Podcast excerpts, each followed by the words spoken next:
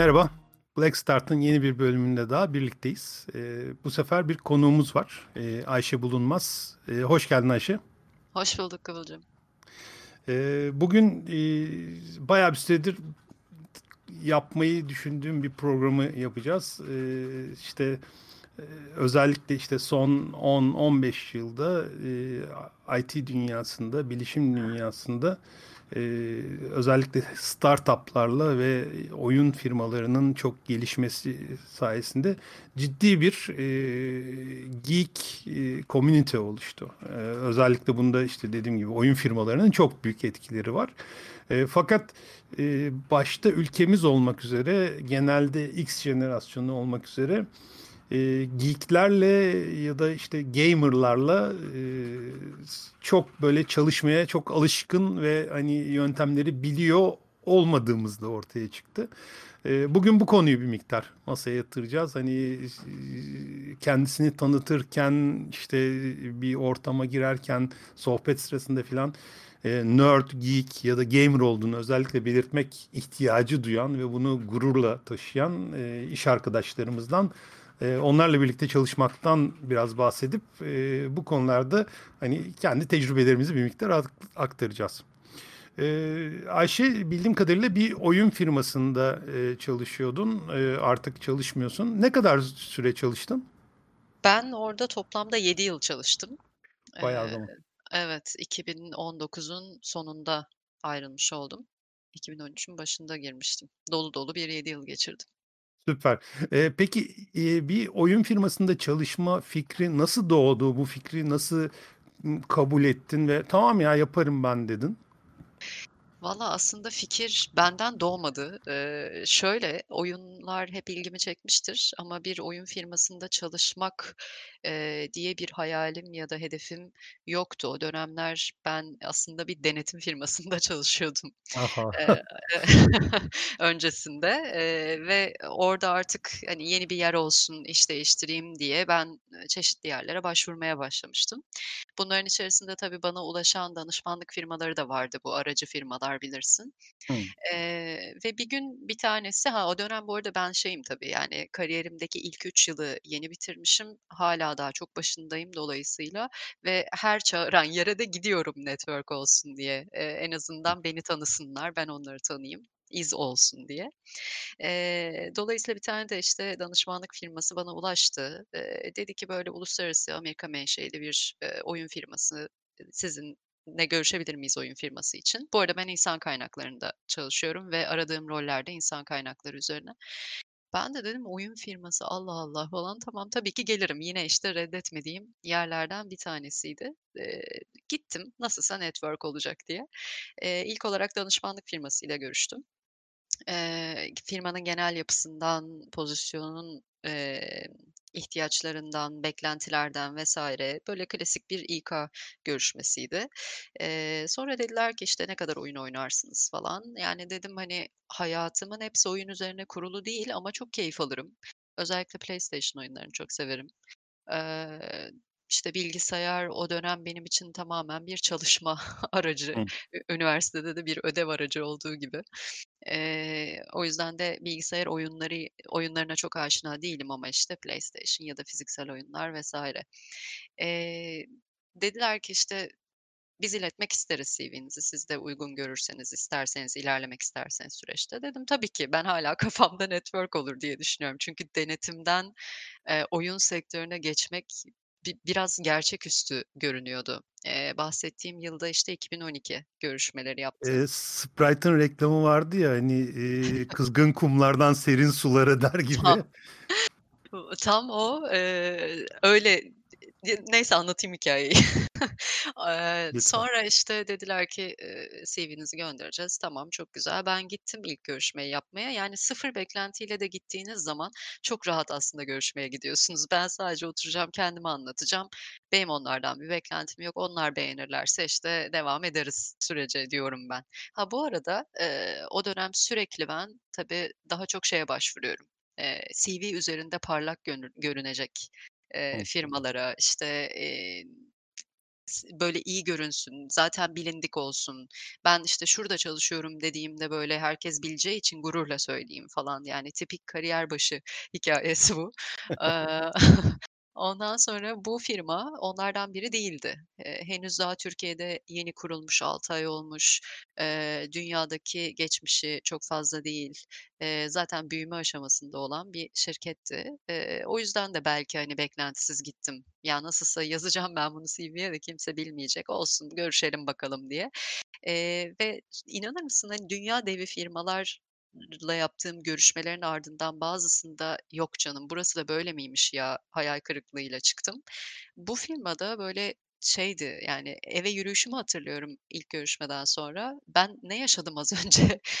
diye kendimi sorgular buldum ve çok, böyle, evet ya, çok çok iyi bir ortam, çok mutlu herkes. Yani, ben akşam 8'de gitmiştim mesela görüşmeye, eee, kendi firmamdan çıkamadığım için ve karşıya geçmek durumunda kaldığım için. "A," dedim, "benim için, işte, kaldılar, eee, bütün akşam beklediler." falan diye ben böyle söylenirken bir gittim herkes içeride, herkes oyun oynuyor. Ne Eee, güzel. çok çok mutlu. Beni, böyle, birileri karşıladı, öbürü odaya giriyor, merhaba diyor falan. Yani, böyle, çok acayip bir ortamdı, eee, ve dedim ki, hani, iş hayatının iş hayatı, böyle, illa, işte, masa başı, eee, herkesin takım elbisesine, eee, giydiği, jilet gibi olduğu, eee, makyajını yaptığı kadınların falan, böyle, görüntüde müthiş olduğun ve sonra, eee, ömrünü harcadığın bir yer gibi görünürken, eee, bambaşka bir ortam, hobisinden para kazanıp keyif alan insanların olduğu bir ortama düşmüştüm. Eee, o da gerçekten "Kızgın kumlardan serin sulara" dediğin noktaydı. Eee, ilerlerken tabii tecrübe başka şeyler de getiriyor diyelim. Süper. Eee, şey, ge gerçekten, işte, eee, böyle takım elbiseli dünyadan tişörtlü dünyaya geçerken, iii, insan bir, iii, garipsiyor ama, eee, çok söylediğinde çok güzel bir nokta var özellikle. İşte, bir iş görüşmesine gittiğinde, bir şirketle ilk kontağı yaptığında, eee, ayrıldığında o bıraktığı tat, eee, çok değerli bir şey.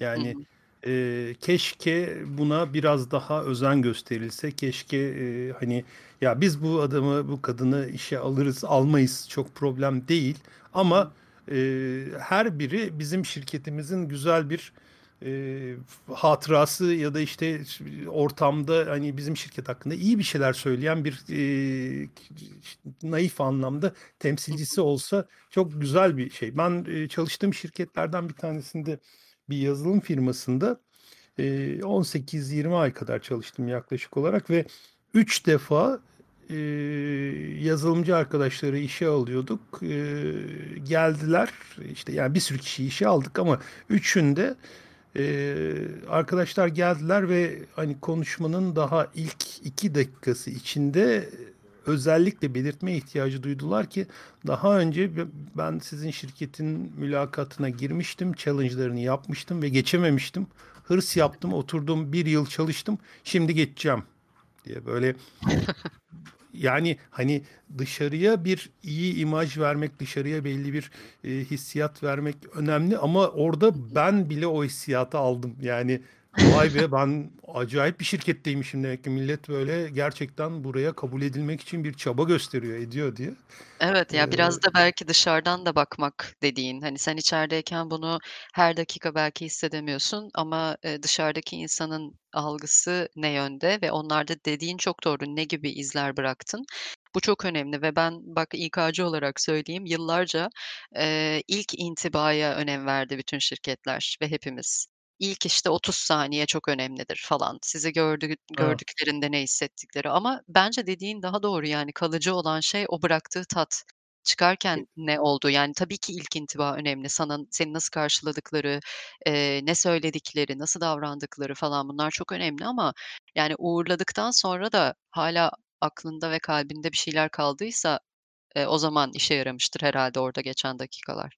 Kesinlikle. Bunu ben, eee, çok küçükken tecrübe etmiştim. Böyle, hani, sonra yıllar sonra hatırladım ve, eee, çağrışım yaptı. Böyle, çok iyi bir iş görüşmesinin ardından, eee, çağrışım yaptı. O iş görüşmesi de çok ilginçti. Böyle, eee, bir call center'da e, IT'nin başına geçmek için e, bir görüşme yaptım ve hani tek başına bir patronun kurduğu ve tamamen sahibi oldu. Bir de call center. Hani düşününce sweatshop diye düşünüyorsun falan. Sonra öyle bir firma olmadığını anladım ve çok mutlu oldum ayrıca. Ama zaten o mülakatlar sırasında da gördüm.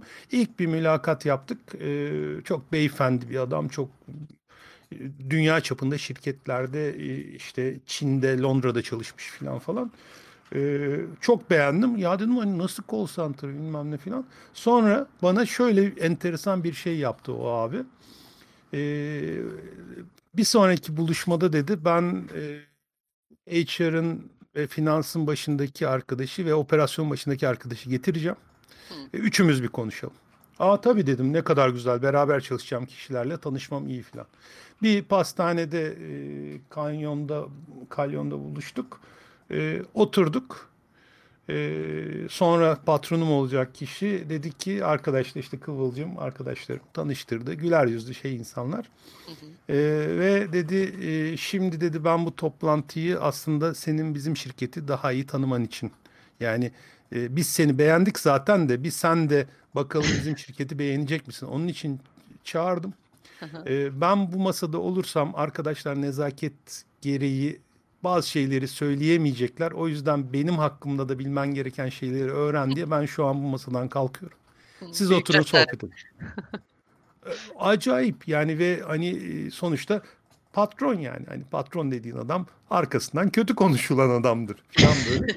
hani orada oturduk ve e, iş hayatındaki en iyi mülakat tecrübelerinden bir tanesiydi. O kadar güzel bir mülakat oldu. Yani ne patronun cimriliği kaldı ne böyle yeri geldiğinde hakikaten e, dağları yerinden oynatabildiği falan böyle e, ve ben çok içim rahat bir şekilde girdim e, o şirkette çalıştığım süre boyunca da hiçbir sürprizle karşılaşmadım. İşte hani o birazcık düşünülmüş bir şey, e, kurgu, biraz iyi bir, samimi bir yaklaşım gerçekten insanın aklına yıllar sonra bile gelebiliyor. Aynen E, öyle. Bir de cesaret dememin sebebi de şuydu, emm, kendisini ortaya koymuş mesela senin anlattığın hikâyede şirket, koyabilmiş bütün iyi ve kötü yanlarıyla. Bunu, çok beğendiği bir aday diyeyim orada, o sırada öyle bir konumdasın. Bir aday için bile yapabilen bir şirket zaten, eee, yolda giderken de sana destek olabileceğini tabii, gösteriyor. tabii. Hı. E, sonradan anladım ki zaten en önemli mesajlardan biri de buymuş. E, neyse çok o tarafa doğru dağılmayayım. E, şey, böyle e, şirkette çalışmaya başladığın andan itibaren e, ilk karşılaşmaların, ilk işte e, sohbetlerin ya da hani bak bizim biz biz bu şirkette böyle çalışırız şeklinde işte gördüğün şeylerden birazcık bahsedebilir misin? Böyle, özellikle senin çok dikkatini çeken ve hani saat sekizde görüşmeye gittiğinde hala şirketin yarısından çoğunun orada olmasına şaşırman gibi konulara değinirsek süper olur. Tabii ki. Emm, şimdi aslında bunun biraz öncesini, eee, söylemek gerekiyor aradaki şaşkınlığı anlayabilmek için. Eee, ben bulunduğum eski şirketimde, yani bu oyun şirketinden öncekinde, fena değildi ve çok şey öğrendim aslında. İş değiştirmesem de olurdu. Hatta orada bir kariyer de planlayabilirdim. Eee, beni iş aramaya iten şey tabii ki bir, emm, şir ben danışmanlık tarafında çalışıyordum ve danışmandım. Şirket içini, iç İK'yı görebilmekti en büyük hedefim. Hı. Ama bir yandan da şu da vardı. Emm, mesela yazılı çizili olmayan ama maruz kalınan şeyler vardır ya, eee, çalışma hayatında. Böyle çok küçük anlardır ama çok etkiler. Mesela, işte, kadınlar için Anlatayım. Eee, topuklu ayakkabı giymek istemediğim bir gün, öyle gittiğinde işe, "A, iyi misin?" Diye soruyorlardı. Ya da makyaj yapmamışsan, eee, az yapmışsan falan, o da olabilir. "Hasta mısın bugün? Bir garip görünüyorsun." falan. Yani ya da, işte, takım elbise Değil mi? giymezsen o gün iyi performans gösteremeyecekmişsin gibi. Sekizde başlayan işe sekizi beş geçe gittiysen, böyle eee, yargılayıcı bakışlara maruz kalmak gibi. Eee, bir anım vardır, işte, çok kar yağmıştı mesela. Eee, İç İK aslında bize demişti, "Gidin evinize." diye saat 3 gibi. Eee, ve ben sorduğumda, "Gidebilir miyi gidiyoruz değil mi?" diye hatta sormak da değil yani, "Gidiyoruz değil mi?" dediğimde, "İşlerinizi bitirdiyseniz evet, bitirmediyseniz hayır." cevabının alınması gibi. çok güzel. Yani, bu hani, bunlar, eee, yavaş yavaş ben ben burada bi bir şeylerden rahatsızım ya, bu değil demeye başlıyorsun. Eee, diğer taraftaysa karşılaştığım bütün bu görüşme sürecinden itibaren, eee, karşılaştığım şeyler, eee, 1 kimse senin, eee, ne giydiğinle ilgilenmiyor. Eee, ne söylediğinle ilgileniyor çünkü çok Bir aşırı şey zeki söyleyebilir miyim? var Çok özür dilerim. Tabii. hiç kimse ne giydiğinle ilgilenmiyor lafının biraz, eee, şey, ö ön yargılı olduğunu düşünüyorum. Mesela bir gün öbür şirketteki gibi, eee, işte, bir Ha, atıyorum tabii. takım elbiseyle makyajlı ve topuklu vs. filan gittiğinde, eee, "Hayda, ne oluyoruz?" filan gibi bir şey de olmuyor mu? Oluyor, oluyor. Doğru, Evet. haklısın. Oluyor, eee, Ama kötü ama o anlamda değil herhâlde. hiç hiç kötü anlamda. O nasıl biliyor Evet. musun? Böyle meraklı bakışlar oluyor. "Ne oluyor ya şu an?" Çünkü yok öyle bir şey, hani, ortamda. Bir benzeri de olmadığı için, "Bu nasıl bir şey ki?" diye bak bakma ve merak etme oluyor. Yoksa böyle, hani, eee, normalde işe böyle gelinir, sen bugün yanlış yaptın gibi bir, Tabii, tavır tabii. olmuyor. Hani, 2 tavrın arasında fark var. Mutlaka. Eee, dolayısıyla ben aslında kendimi böyle hazırlayarak gitmiştim bunlara. Eee, biraz da görüşme sürecinde eğer, eee, şey bakıyorsanız olaya, daha böyle gözlemci olarak bakıyorsanız anlıyorsunuz zaten ortamın nasıl bir ortam olduğunu. Eee, dolayısıyla ben kendimi kıyafet anlamında ve davranış anlamında olabildiğince dönüştürerek gitmiştim. Ama yine de bir algı vardı mesela. İçeride de şöyle bir algı vardı. Oyun sektörü, eee, ve yeni kurulmuş bir firma, İK'nın ne demek olduğunu ve ne yapacağını çok kestiremiyordu içeride. Bir de ben denetim firmasından falan geliyorum. Dolayısıyla, böyle, benim ilk gittiğim gün bir garip bir algı hazırlığı vardı. İK geldi, ne yapacağız şimdi diye. Ben sürekli kendilerine şey diyordum, "Arkadaşlar ben sizden biriyim artık. Hani, İK demek, böyle, ben burada yargı dağıtacağım anlamında değil ki yani. Hep beraber sizin aslında sizin ihtiyacınız neyse ona yönelik bir şeyler yapacağız." Ve bu algıyı kırabilmek için de herkesle ki o zaman zaten ufaktı sayı ama yine de herkese vakit ayırdım. Tek tek toplantılar yaptım. "Sen kimsin? Ne kadar süredir buradasın? Ne iş yapıyorsun? Bundan önce ne yaptın? Hayallerin ne? Bu şirketten beklentin ne? İK olarak ben sana ne ya yapabilirim?" Böyle, tek tek toplantılar yaptım ve bu o tanışmayı ve o, emm, karşılıklı olarak anlaşmayı çok yumuşak hâle getirmişti. Eee, tabii şeyler var yani, hani, şaşırılan nokta, ben ilk 1 ay falan yöneticime, "Ben biraz geç kalıyorum, kusura bakma." mesajları attım sabah, eğer geç kalacaksam. Ondan sonra adamcağız beni bir kenara çekip dedi ki, "Ayşe, bunları bana yazmana gerek yok artık. Biz böyle bir şirket değiliz. İstediğin saatte gelirsin. İstersen ben bugün evden çalışıyorum diye haber verirsin. Hani, bizde böyle bir izin alma durumu yok. Sorma durumuna gerek yok. Biz burada senin işlerini zamanında yetiştirip yetiştirmediğine bakıyoruz sadece. Onun dışında burada da olabilirsin, evde de olabilirsin." falan. "Allah Allah!" dedim. Yani, böyle, çok acayip gelmişti mesela bu. Eee, herhangi bir özür ya da sebep, eee, sunmak zorunda hissetmemek, tamamen Eee özgürlük hissiyatı seni işine yöneltiyor zaten. Yaratıcılığına Tabii, yöneltiyor tabii. bir yandan da. Şeyde, eee, sen tam bunu söylediğinde aklıma gelen şey Shawshank Redemption'daki sahne, işte, oradaki Red, eee, süpermarkette, eee, kese kağıtlarını doldururken, "Tuvalete gidebilir miyim?" diye izin alıyor. Çünkü yıllarca hapishanede izin alarak tuvalete gitmiş. Hı. "Yok, gerek yok, bana niye böyle soruyorsun?" filan diye de adam tepki veriyordu. Hakikaten maalesef iş dünyasında da böyle bir, eee, durumumuz var ve, eee, başta teknokentler olmak üzere bir sürü yerde de hakikaten dakikanın hesabı tutuluyor ve, eee, Yani. insanlar saçma sapan durumlarda, işte, eee, dakika doldurmak için ortamlarda bulunabiliyorlar. Bu da aynen dediğin gibi işin özünden, gerçekten orada bulunuş sebebinden insanları ayırıyor. Eee, peki, eee, bir gamer şirke yani hem gamer'ların bulunduğu bir şirkette hem de bir gaming şirketinde. Ee, günlük hayat nasıl geçiyor? Yani hani normal diğer şirketler gibi toplantılar bilmem neler işte komiteler, gruplar, e, deadline'lar filan şeklinde mi yoksa işte ya ben şimdi oyun oynuyorum daha sonra konuşalım gibi durumlar olabiliyor mu? Eee, ikisi de şey gibi duyuluyor değil mi? İki uç. Eee, Evet, ama evet. gerçekten uçların bir günde bile yaşanabildiği bir ortam var diyebilirim. Çok farklı, her günü birbirinden farklı. Eee, çok acayip hızlı bir defa. Eee, sanırım bu böyle teknolojiyle iş yapan, iş yapmayla alakalı ve oyun, hani, oyun sürekli canlı olmalı ve o oyuna oyunun oynayıcıları da senden sürekli bir şey bekliyor. Dolayısıyla sen hep hazır olmalısın bir yandan da. Eee, hani, be agile denilen şey var ya, onu biz, Evet. yani, bence Türkiye'deki şirketler biraz yavaş fark ettiler bunun böyle olması gerektiğini ama dönüşüyoruz neyse ki. Eee, biz de k hani, o o dönem çalıştığım şirketi de düşündüğümde şirketin benim bulunduğum süre içerisinde başlangıcı, ortası ve benim bıraktığım yer falan çok farklı zaten birbirinden. O yüzden her gün her şey her an yaşanabiliyordu. Tabii ki toplantılarımız oluyordu. İlk başlarda herkesin katıldığı toplantılar oluyordu. Zaten az sayıdaydık. Her şey herkese bildiriliyordu falan, hani, üst yönetim dışında. Oradan sonra eğer artık büyümeye başladıktan sonra tabii şeyler belirginleşti. Disiplinlerin, eee, görev farklılıkları, eee, işte, bu oturma düzeninde bile, eee, uğraştığı projeye göre ya da disiplinine göre bir arada olma, onların toplantılar yapması, şirketi ilgilendiren toplantıların ayda 1'e düşmesi falan gibi daha böyle, emm, hani, fikir fikir üzerine ve proje üzerine bir şeyler yapmaya dönüştü. Bir yandan da dediğin gibi şeyler oldu tabii, yani, toplantı var, eee, geliyor musun?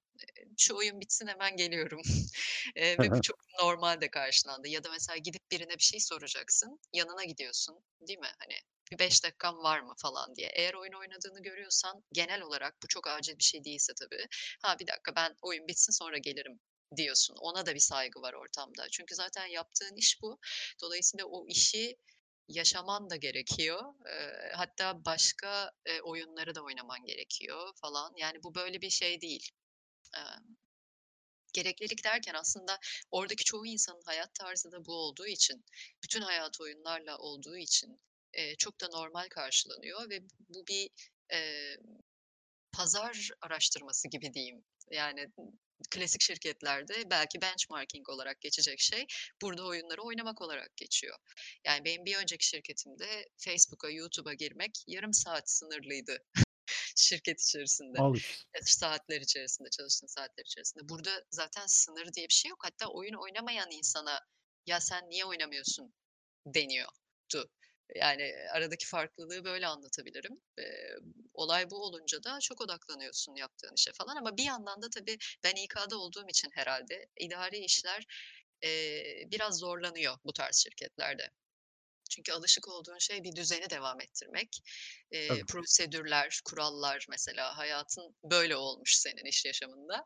Eee, şimdi diyorlar ki sana, bir gevşemek lazım biraz. Hani, önemli olan o prosedür değil, yolda nasıl gittiğimizdir falan. Buna uyum sağlamak biraz zorlaşıyor.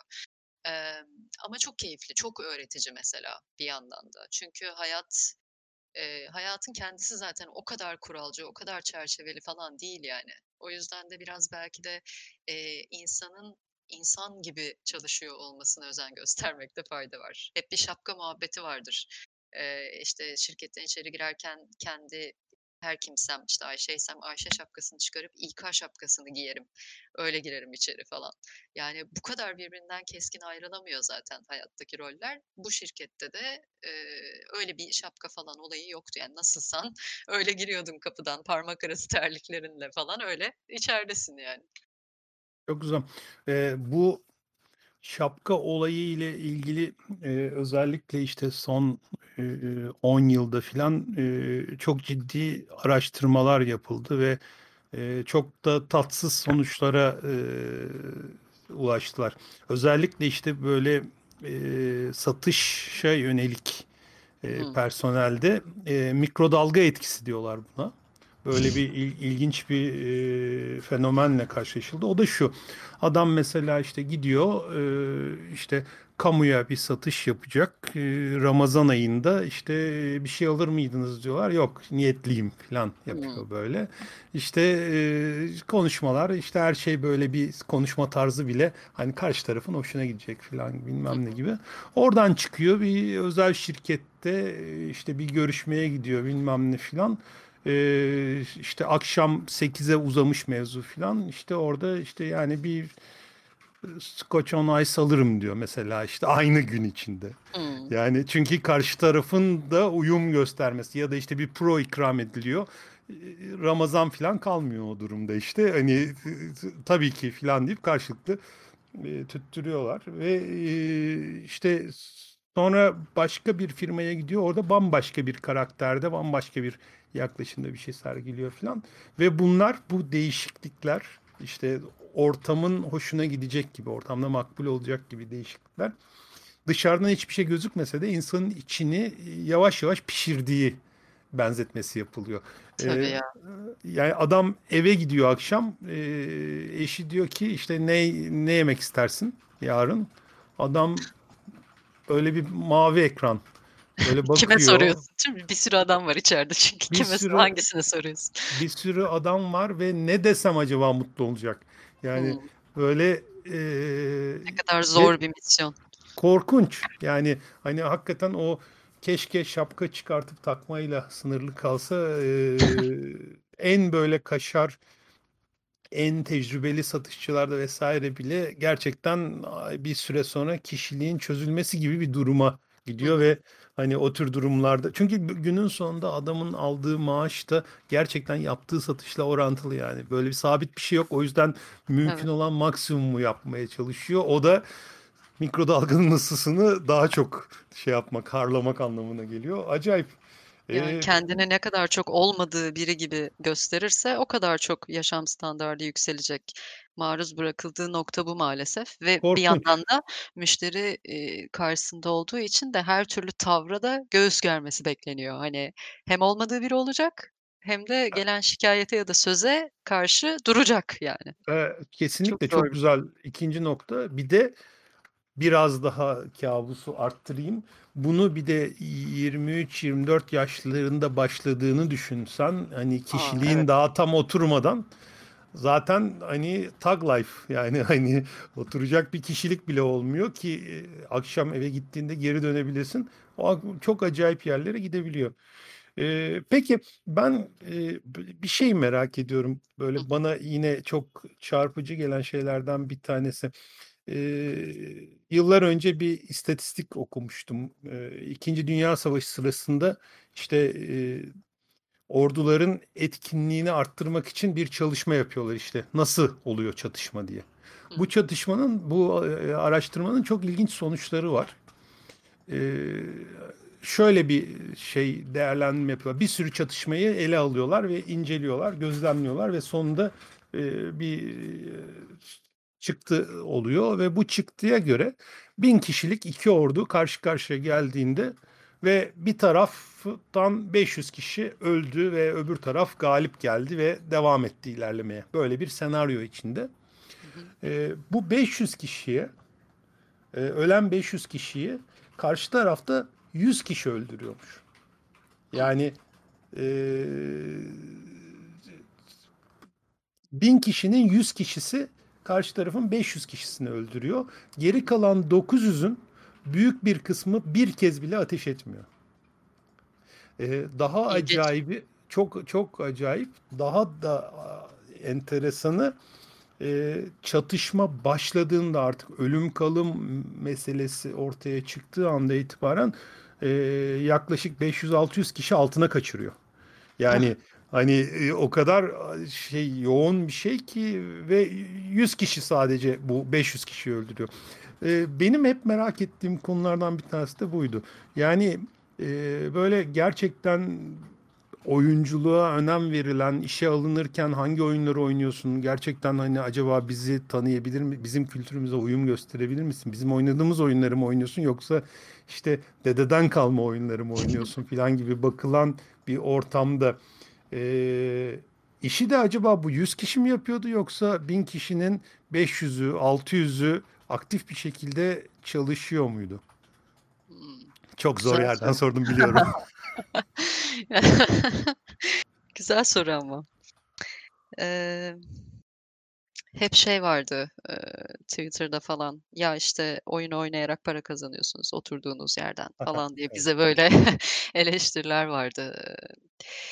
Onlar aklıma geldi söyleyince. Ya, t tabii, şimdi Türkiye'yi düşündüğümüzde o dönemde de bence hâlâ bu senede de baktığımda çok ütopik bir şirket bence ya da bu sektör öyle.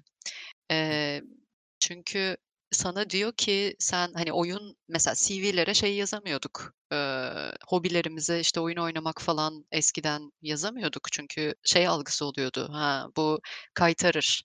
Yani, oy Goygoycu. ha, yani, bu dalga geçecek işi yapmayacak falan. Ben, işte, kitap yazayım, eee, hobime, sinema yazayım klasik, aman kimse ellemesin oraya falan. Eee, şimdi sana diyor ki kariyer yapabilirsin sen burada, para kazanabilirsin. Keyif aldığın, eee, boş vaktini, boş vaktini bile geçirmek değil, bazısı için dediğim gibi hayat tarzı bu. Eee, bunu işte de devam ettirebilirsin. Gel sana böyle bir ortam sunduk diyor. Eee, bu çok acayip bir şey. Eee, o yüzden de dışarıdan algısı, eee, çok zor değişti. En başta kim bunlar ya, ne yapıyorlar ki? Kimse çalışmıyor, bir kişi var, onu görüyoruz sürekli şeyde mesela Değil mi? sosyal medyada, orada burada, onu görüyorsa o çalışıyor bir tek falan. Öyle bir algı vardı. Tabii içeride rahat bir ortam var ama bir yandan da hâlâ varlığını sürdürüyor olması, emm, dünya devlerinin arasında olması vs. bunlar da, hani, ola 100 kişiyle olacak iş değil. Eee, birlikte, eee, yapılan işlerin getirdiği sonuç bunlar. Emm, ama şey değişiyor diyeyim, herkesin, emm, de çalıştığı, çok yoğun çalıştığı, bir sonuç getirdiği zamanlar başka. O yüzden şirket içerisinde şöyle bir gezdiğiniz zaman şunu görüyordunuz. Kimisi oyun oynuyor, hatta bağıra çağıra böyle keyifli arkadaşlarıyla oynuyor. Kimisi kafasını kaldıramayacak kadar çalışıyor. Kimisi ara vermiş, devam edecek ya da arada bir oyun atıyor, ondan sonra devam ediyor falan. Yani bu bu, emm, açık ofis olunca da bu dengesizlik bazen, eee, içeride çalışan insana bile koyuyordu. Ama sonra Değil mi? şunu anladığın zaman geçiyor yani. Ya, tamam benim de oyun oynadığım zamanlar var kardeşim, ben de mi hiç oynamıyorum? Oynuyorum. Yani biraz daha böyle, a, bu adamın da şu an boş vakti. Eee, bunlara biraz, eee, kafada oturttuğun zaman daha rahat ediyorsun. Eee, zaten şunu da gördüm yani, belki diğer şirketlerden daha uzun zaman alıyor performans değerlendirmesi tarzı şeyler ya da o performansın geri dönüşünü görmek falan. Eee, ama yine de sonunda, günün sonunda, eee, hak edilen yere geliyor insanlar ya da, işte, hak ettiği şeyi görüyor diyeyim. Her neyse o. Eee, o yüzden de o 100 kişi eğer öyle bir gerçek varsa sadece bu 100 kişi kurtarıyor, sonunda da o 100 kişi kalıyor belki de. Eğer kendi ayrılmak istemediyse falan. O Çok, yüzden de çok yani, güzel. hani, gemi gemi yürüyor yani Ne içindeki ne herkesle. Neredeyse politik bir cevaptı ama çok güzeldi. Çok teşekkürler. Hakikaten, eee, önemli bir nokta. Eee, zaten, ya kişisel tecrübem de şu, birilerine bir şekilde, eee, kaytaran, işte, lapacı vs. muamelesi yapıldığında default olarak o kişilerin zaten kaytarmaması bir fırsatı değerlendirmemek olur. Yani, hani, ya da dolandırıcı muamelesi yapıldığında çünkü zaten o ön yargıyı, o, işte, şeyi, iii, hak etmeden almış oluyorlar. İşte, bu Pardon filmindeki gibi adam gidiyor, sonra vuruyor, sonra pardon diyor. Çünkü siz pardon deyip benim hayatımı yediniz. Eee, o yüzden ben de bu konularda özellikle, eee, bir güven ortamı olması gerektiğine inanıyorum. Yani insanların işlerini gerektiği gibi yapacağına, eee, bir, eee, güven duyulması ve, eee, bunun gölgesinde, bunun etkisinde yine işlerin düzgün takip edilmesi ve ama insanlara da böyle, işte, keyif alacakları, eee, işte bulunmalarının tek sebebinin yardıra yardıra çalışma olmayacakları bir ortamın, özel bir ortamın sağlanması çok güzel geliyor bana. Hı hı. Be bende de şöyle bir, eee, geçmiş var. Eee, işte, 2005'ten beri, yönetici olarak çalışıyorum. Özellikle IT sektöründe. 2012'den bu yana da, hani, eee, yazılım, işte, sistem tarafının, IT tarafının tüm ekip sorumluluğu aldığım görevlerde bulundum çeşitli şekillerde. Eee, bugüne kadar, eee, ben hi hiç oyun filan oynamam. Yani oyun boş adam işi, benim öyle boş zamanım yok diyen hiç kimseyi hiç kimseyi işe almadım. Yani, eee, hakikaten benim ayırıcı sorularımdan bir tanesiydi ama bunda böyle çok zalim şey bir yaklaşım sergilediğim de düşünülmesin. Hani, ya oyun oynuyor musun? Ya arada sırada arkadaşlarla bir araya gelip, eee, eşli pişti oynuyoruz. Hı A, ne güzel hani, Evet. gayet yeterli. Yani ya da işte ya telefonda Candy Crush oynuyorum, sadece başka bir oyun oynamıyorum filan. Gayet güzel, hiçbir itirazım yok ama, eee, oyun oynayan kişi boş kişidir, kaytarıyordur filan gibi bir yaklaşımla yaklaşan arkadaşların, eee, yarın öbürsü gün, eee, iş ortamında gerçekten tatsızlıklar yarattıklarına şahit oldum. Yani bir kere, işte, eee, hani, eee, kaskatı arkadaşlar oluyorlar genelde. Eee, Evet. böyle, eee, ve Dünya onların yani etrafında dönüyor. dünya onların etrafında dönüyor ve içerilerindeki sopayı çıkartamadıklarından dolayı hiçbir şeye esneyemiyorlar. Yani, hani, birisini bir başka şey yaparken gördüğünde, "Vay, ben burada çalışıyorum, o orada bilmem ne." Yani oyun olmasına da gerek yok. Anında yaftayı yapıştırıp, eee, çok da, eee, tatsız yerlere gidebiliyor. O yüzden, hani, ben bö böyle bir yaklaşım sergiledim. Eee, çok sevdiğim bir kitap var benim, işte, eee, Reality is Broken diye 2009 yılında yayınlanmış Jane McGonigal'ın. İşte, eee, oyunlar neden bizi daha iyi yapıyor ve nasıl dünyayı değiştirebilirler, Hı. üzerine, çok ufuk açıcı bir kitap. 2009, ııı, rakamlarına göre, onun içinden bazı araştırma sonuçları var. Diyor ki, eee, görüştüğümüz CEO, CFO ve benzeri C-level personelinin %61'i gün içinde 1 ya da birkaç defa oyun molaları alıyor. Yani ve 2009, hani, bundan 12 yıl önce bile, eee, Amerika'da yapılan bir, işte, Cyber Psychology, Behavior and Social Networking raporunda böyle bir çıktı var. Yani, hani, C-level bile bir oyun molası alıyor ve biraz kafasını dağıtıyor, bundan faydalanıyorken, eee, bizlerin çıkıp böyle oyun boş adam işidir, bilmem ne filan denmesi saçma oluyor. Eee, yine, eee, bu kıyafet farklılığı vs. eee, konusuna benzer şekilde bir de ters köşeye bakalım. Hı. Mesela, böyle oyunlara çok yatkın olmayan, oyunları çok iyi beceremeyen, işte, reytingi çok düşük olan personele nasıl gözle bakılıyordu içeride? Eee, hemen anlatacağım ama öncesinde söylediklerine bir şey eklemek istiyorum. Lütfen. Orası da güzeldi. Emm, şimdi sen dedin ya, oyun, yani, ya da, işte, eee, yazılım, IT, oyun bunların hepsi aslında dinamik sektörler. Eee, birbirine benzer, eee, bakış açıları da oluyor zaten. Eee, ve o noktada, işte, oyunlar şöyledir, oyun oynayan böyledir diyenlerin tercih edilmemesi bu gibi sektörlerde biraz daha olası ve normal de karşılanıyor olabilir. Eee, bir önceki iş yerimde ben yine bir müşterimiz için işe alım yapıyorduk ve finans, eee, alanında üst düzey bir yönetici, eee, alacağız. Eee, adayları görüyorum ben. Bir kişi geldi, işte, "İş benim için çok önemlidir. Eee, kesinlikle, hani, mesaiymiş, oymuş, buymuş, çalışma saatiymiş hiç bakmam. Önemli değil, önemli olan işin bitmesidir." falan. Böyle çok keskin keskin konuşuyordu. Ben de dedim ki, "Peki, boş zamanlarınızda, hani, ne yaparsınız ya da böyle arkadaşlarınızdayken falan nasıl geçer vakit?" Aaa, işte, dedi ki, "Yani, boş zaman olursa bir şeyler yaparım. Eee, arkadaşlarımla gidip bir bira içeceğime orada biraz daha mesaiye kalır, işimi bitiririm." Demişti ve ben böyle, "Wow!" dedim, yani, "Bu nasıl bir şey?" Yani, Yazık.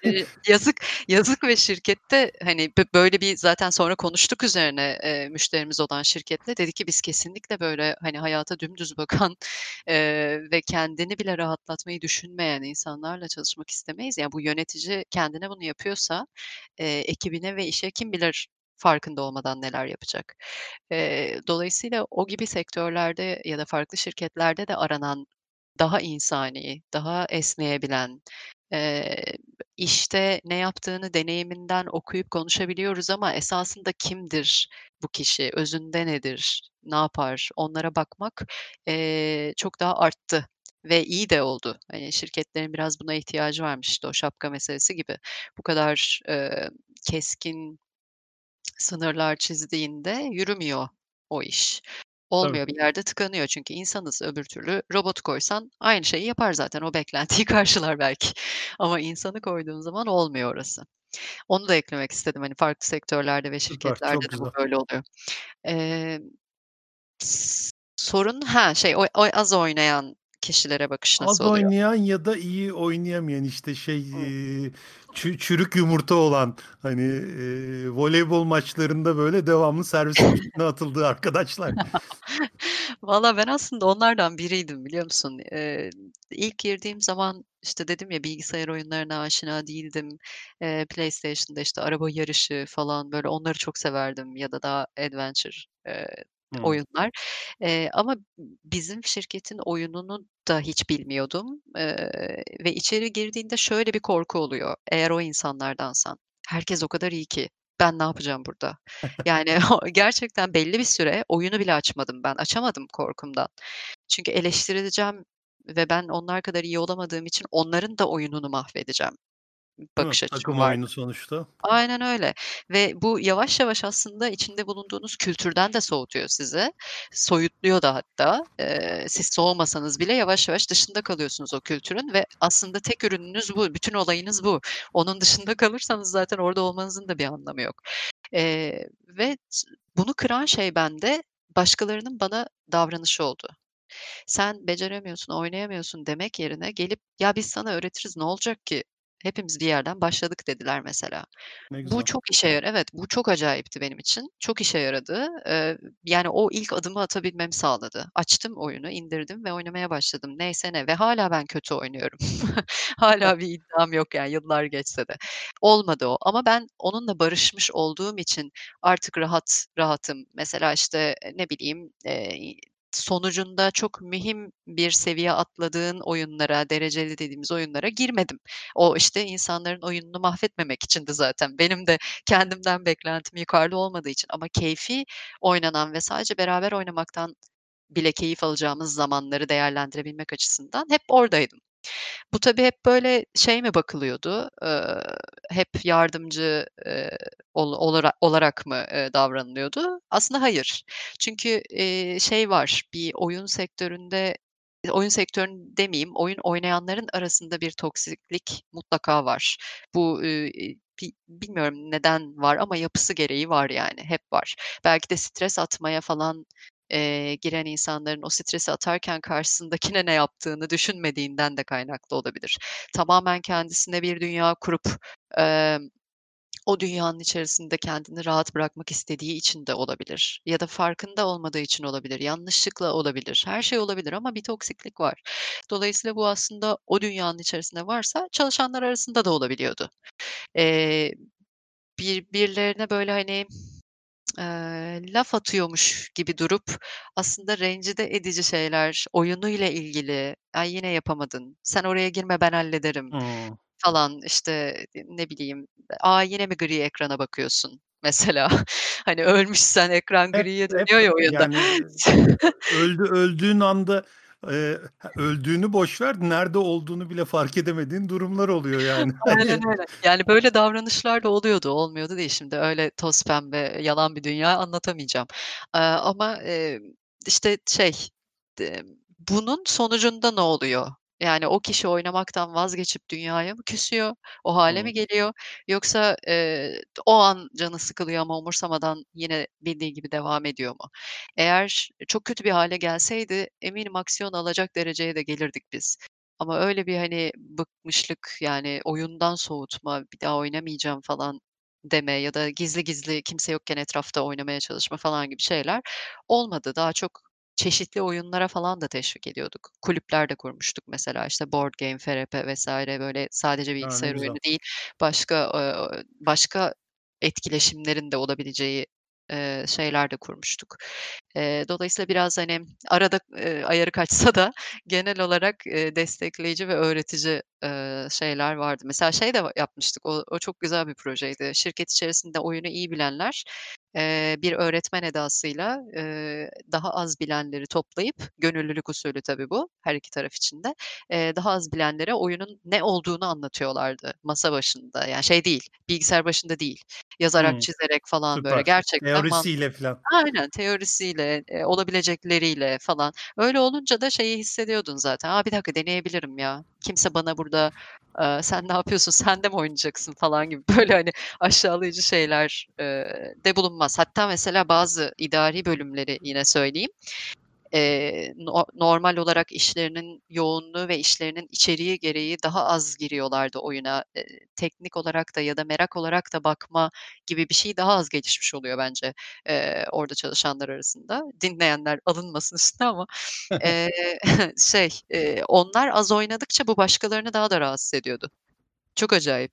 Yani, siz de Hımm. oynamazsanız ne olacak bu şirket gibi böyle. Bi bizi daha fazla teşvik ediyorlardı mesela. Bizim oynamamamız göze batıyordu.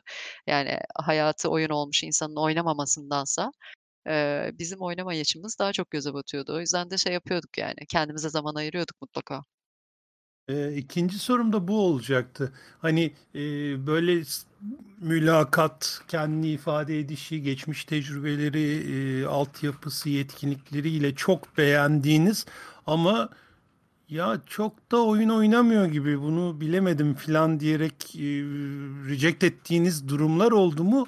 Veya şirkete başladıktan sonra "Ya, bunun oyun moyun oynadığı yok, bu ne biçim bir adam?" filan diyerek böyle bir miktar izole olan, hani, kasıtlı ya da kasıtsız, eee, durumlar oluyor muydu? Hepsi oldu. Zaman Aynen, içinde. hepsi oldu. Yani, şirketin ihtiyacına göre de değişti bu tarz şeyler. İlk Hıı. başlarda oyun sektörü daha Türkiye'de yeni yeni kendini gösterirken, da deneyimli birini bulmak, eee, yani, hem oyun sektöründe deneyimli hem de oyuncu olacak ya da, işte, hem deneyimli hem de oyuncu olacak falan, bunları bulmak çok zordu. O yüzden daha çok biz sosyal, eee, varlığına, eee, oyunların hayatındaki yerine ve potansiyeline bakıyorduk ilk başta. Dolayısıyla, böyle, çok parlak, başka şirketler için çok parlak olabilecek, eee, nokta atışı adayları sırf şirket kültürüne uymuyor diye alamadığımız oldu. Sonra ilerleyen dönemde, eee, yeterince deneyimi yok dediklerimiz de oldu. Yani, hangi Hıı. alanda çalışacaksa, uyduruyorum, pazarlama alanında çalışacak. Pazarlama deneyimine de bakar olduk. Çünkü artık şirket o ilk startup'tan çıkıp, eee, büyüyordu ve ihtiyaçlar başkaydı. Pazarda yerini gösterişi başkaydı. Dolayısıyla burada işin içine daha büyük stratejik hareketler girmeye başladı. Eee, ama bir yandan da o kültürü yok sayamazdık. Dolayısıyla bu sefer de kültür gelişiminde olabilecek potansiyele de bakmaya başladık. Yani, deneyimi olsun, buraya girdiğinde uyum sağlar mı? Hemen oyunları bilerek gelmeyedebilir. Hatta şeye dönüştürmüştük biz onu, mülakat sürecinin başında, ilk mülakatta söylüyorduk, "Oyunu mutlaka dene, şu seviyeye kadar gel, zaten oraya kolay Vay! çıkıyorsun. Yani, gör, anla ki bu süreç bitmeden anla. Yani, buraya geldiğinde işe alındıysan eğer, 'Bir dakika, ne bu ya, ne oynuyoruz şimdi?' demesin o da, ona da yazık." diye. Eee, ve bir yandan da tabii bu karşılıklı bir anlaşma. Eee, biz onu beğeniyor olabiliriz ama o da bizi beğenecek mi? Seni o o yemeğe çıkarttıkları gibi mesela. Yani, eee, Evet. o da, eee, o da bu dünyanın içerisinde olmak istiyorsa gelsin zaten. Yoksa "Ben ne yaptım?" diye gidedebilir ki böyle gidenler de oldu. "Ben yok istemiyormuşum." deyip 2 hafta sonra bütün, eee, çabalarımıza rağmen vazgeçmiş olan insanlar da oldu. Şey değişti yani, şirketin ihtiyacı neyse, eee, sektördeki konumu neyse ona göre karar verme süreçleri de değişti. Ama elbette ki oyun mutlaka sorgulandı yani. Anladım. Ha hangi Eee oyun olursa olsun. Eee, çok güzel, çok güzel tecrübeler. Peki, eee, merak ettiğim bir başka şey de şu: Şimdi sonuçta, tabii ki bir, oyun firmasının, özellikle sizinki gibi oyun firmasının birçok birimi var. Hı. Hatta ülkelere yayılmış birimler de var. Yani, bazı de başka böl ülkelerde, başka bölgelerde değişik fonksiyonlar varken Türkiye'de de değişik fonksiyonlar var. Bunların içinde, işte, böyle community'ye yakın olanlar, işte e, ne bileyim medyaya yakın olanlar ya da işte turnuvalar vesairelere filan işte o publishing işlerine yakın olanlar olduğu gibi böyle işte satıştan sorumlu olanlar ya da pazarlamadan e, ya da muhasebeden sorumlu olanlar da var. Yani bu e, iki e, şey iki e, çok kabaca söyleyeyim hani belki öyle iyi siz bu kadar net ayırmıyordunuz ama bu iki güruh iki şey arasında bir e, dengesizlik hiç oluyor muydu? Yani hani bir taraf böyle hard hedefleri var ve işte bu bu yıl bu kadar satış yapacağız, bu kadar bir şey işte bilmem ne falan filan matematiksel hedefleri var. Diğerleri ise hani biraz daha böyle işte e, olayın nabzını tutmaya, daha böyle canlılığa, gençlere vesaire yönelik işte e, etkinliklere yönelik hedefleri falan var. E, bir bir şey bir farklılık, bir dengesizlik böyle iki ayrı şirketmiş gibi yürüme durumları falan hiç oluyor muydu? Emm, birbirlerinden ayrışan noktalar çok fazlaydı. Bunların, eee, hissedilmesi de gayet yoğundu ama o kadar da iki uç nokta gibi söyleyemem. Eee, benim yaşadığım deneyimde en azından. Eee, gördüğüm şirkette böyleydi ama şey değişiyordu tabii, işlerin yoğunlaştığı dönem, toplantılardaki gülme, eee, şeyi, volümü falan onlar değişiyor ya da, işte, eee, bir arada çalışan ekiplerin Sayısı vs.si yani mesela muhasebe dediğin şey, finans muhasebe çok daha yalnız diye tanımlayacağım. Çok daha Evet. kendi içinde çalışan, eee, ve zaman zaman milletin peşinde koşmak zorunda kalan bir, eee, şeydi, eee, ekipti. Çünkü İK da öyle biraz. Eee, çünkü diğerlerinin işleri direkt, eee, oyunculara hitap eden, eee, yayınlanacak ve bir yandan da, işte, ne bileyim, etkinlikse bu, offline olarak bir arada yapılabilecek bir şey ve hata kabul etmeyen de, eee, işler olduğu için onlar çok yoğunlaştığında, eee, destek birimi, destek ve hizmet birimi olan, işte, İK'dır, IT'dir, finans, muhasebedir, bunlar böyle daha peşlerinde koşan, bir kenarda sessizce çalışan insanlar hâline dönüşüyordu. Ama, iki uç olarak olmamasının sebebini şöyle anlatabilirim. Bu bilinçli miydi? İlk başta bence ihtiyaçtan doğdu ama sonra o bilinci de geliştirmeye çalıştık. Bir etkinlik olacağı zaman, bir turnuva düzenleniyorsa mesela offline olarak, eee, en başta kişi eksikliği vardı tabii. Küçük bir şirket olarak başlamanın getirdiği bir, emm, ihtiyaç bu. Herkes her işe el atıyordu. Bir etkinlik varsa, bir hafta sonu, eee, turnuva düzenleniyorsa benim İK'da olmam, onun finansta olması çok önemli değildi. Herkes orada gönüllü olarak çalışıyordu ve, işte, atıyorum kutu taşıyordu, kablo taşıyordu, eee, işte, su götürüyordu ona buna, tribün varsa tribünün başında duruyordu, birinin ihtiyacı olursa diye, bilet kesiyordu falan filan. Ya, böyle, eee, değişik, eee, kısımlarında da beraber çalışma imkânı bulduk ve bu şeyi kaynaştırdı. Farklı bölümler orada aynı iş için, aynı hedef için çalışıyor ya, o Evet. aradaki, eee, uzaklığı yakınlaştırdı diyeyim.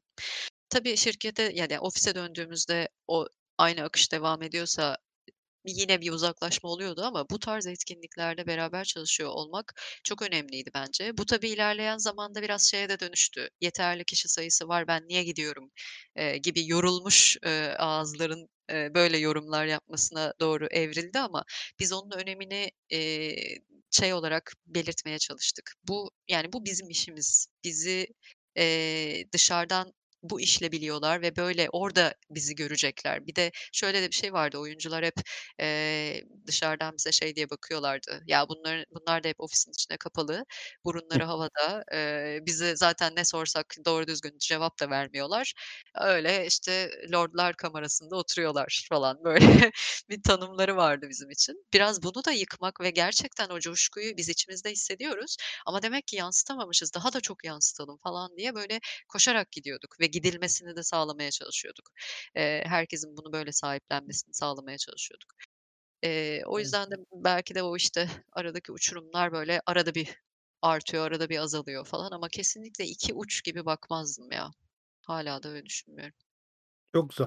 Eee, zaten, hani, eee, başarılı bir yapının devam etmesi için de onların mümkün olduğu kadar birbirine yakınsaması, birbirinin dertlerini anlaması gerekir. Eee, peki Zaman içinde böyle işte hani özellikle Türkiye için de sadece söylemiyorum. Eee, dünya çapında eee, büyük oyun şirketlerinde böyle bir gözlemlediğim nacizane bir eee, fenomen var. Yani hani eee, oyun sektörü eee, inanılmaz bir hızla büyüyor. Yani işte çok basit bir şey örnek vereyim. 2020 rakamlarına göre dünyadaki bütün sinema sektörü 47 milyar dolar Hıı. hasılat yapmış. Bütün müzik sektörü eee, 57 eee, 60 milyar dolar gibi bir hasılat yapmış. Oyun sektörü eee, 175 milyar dolar hasılat Of! yapmış. Yani hani ikisinin toplamının iki katı gibi böyle de, dehşet bir e, rakam söz konusu ve çok hızlı büyüyor ve hani ülkemizde de e, leblebi gibi hani işte daha oyunlarını çıkartmadılar ama 5 milyon dolar şey aldılar falan gibi yani artık saçma sapanlığa varabilen kıskançlıktan söylüyorum bu arada bunu tamamen. E, e, durumlar da yaşanıyor. Yani bu alanlara çok ciddi miktarda paralar e, akıtılıyor ve e, bu paralar da doğal olarak e, karşılığını buluyor. Nasıl buluyor? İşte çok güzel ofislerde, çok güzel imkanlarla işte e, değişik lokasyonlardaki o ofisleri e, bir arada Bahamalarda toplamak gibi hareketlerle vesaire e, güzel güzel şeyler de oluyor. Fakat e, bu e, klasik sektörlerdeki işte o böyle takım elbiseli sıkıcı ciddiyetteki firmaların e, kazandıkları işte 100 yılda 120 yılda kazandıkları başarıya 5 yılda 10 yılda ulaşmış bu firmalarda e, bir taraftan da özellikle basına yansıdığı haliyle böyle bir nasıl ifade edeyim sineklerin tanrısı gibi bir dünya da oluşuyor gibi geliyor bana.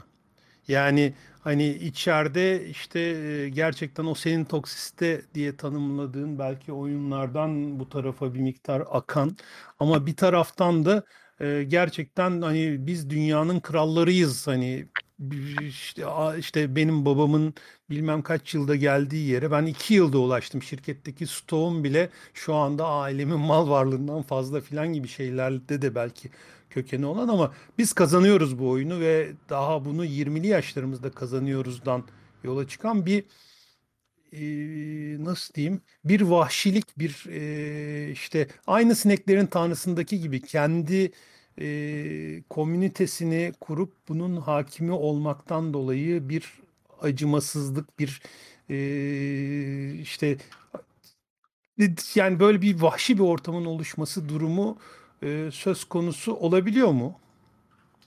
Aaa, olabiliyor tabii. Bir de şeyi soracağım tekrar, verdiğin, eee, rakamlar 2020 itibariyle mi demiştin? Evet, evet 2020. Eee, şimdi bir yandan şunu da düşündürüyor tabii, eee, pandeminin de buna çok etkisi vardır. Eee, 2020 başı, %30 işte, gibi belki büyüme olmuş.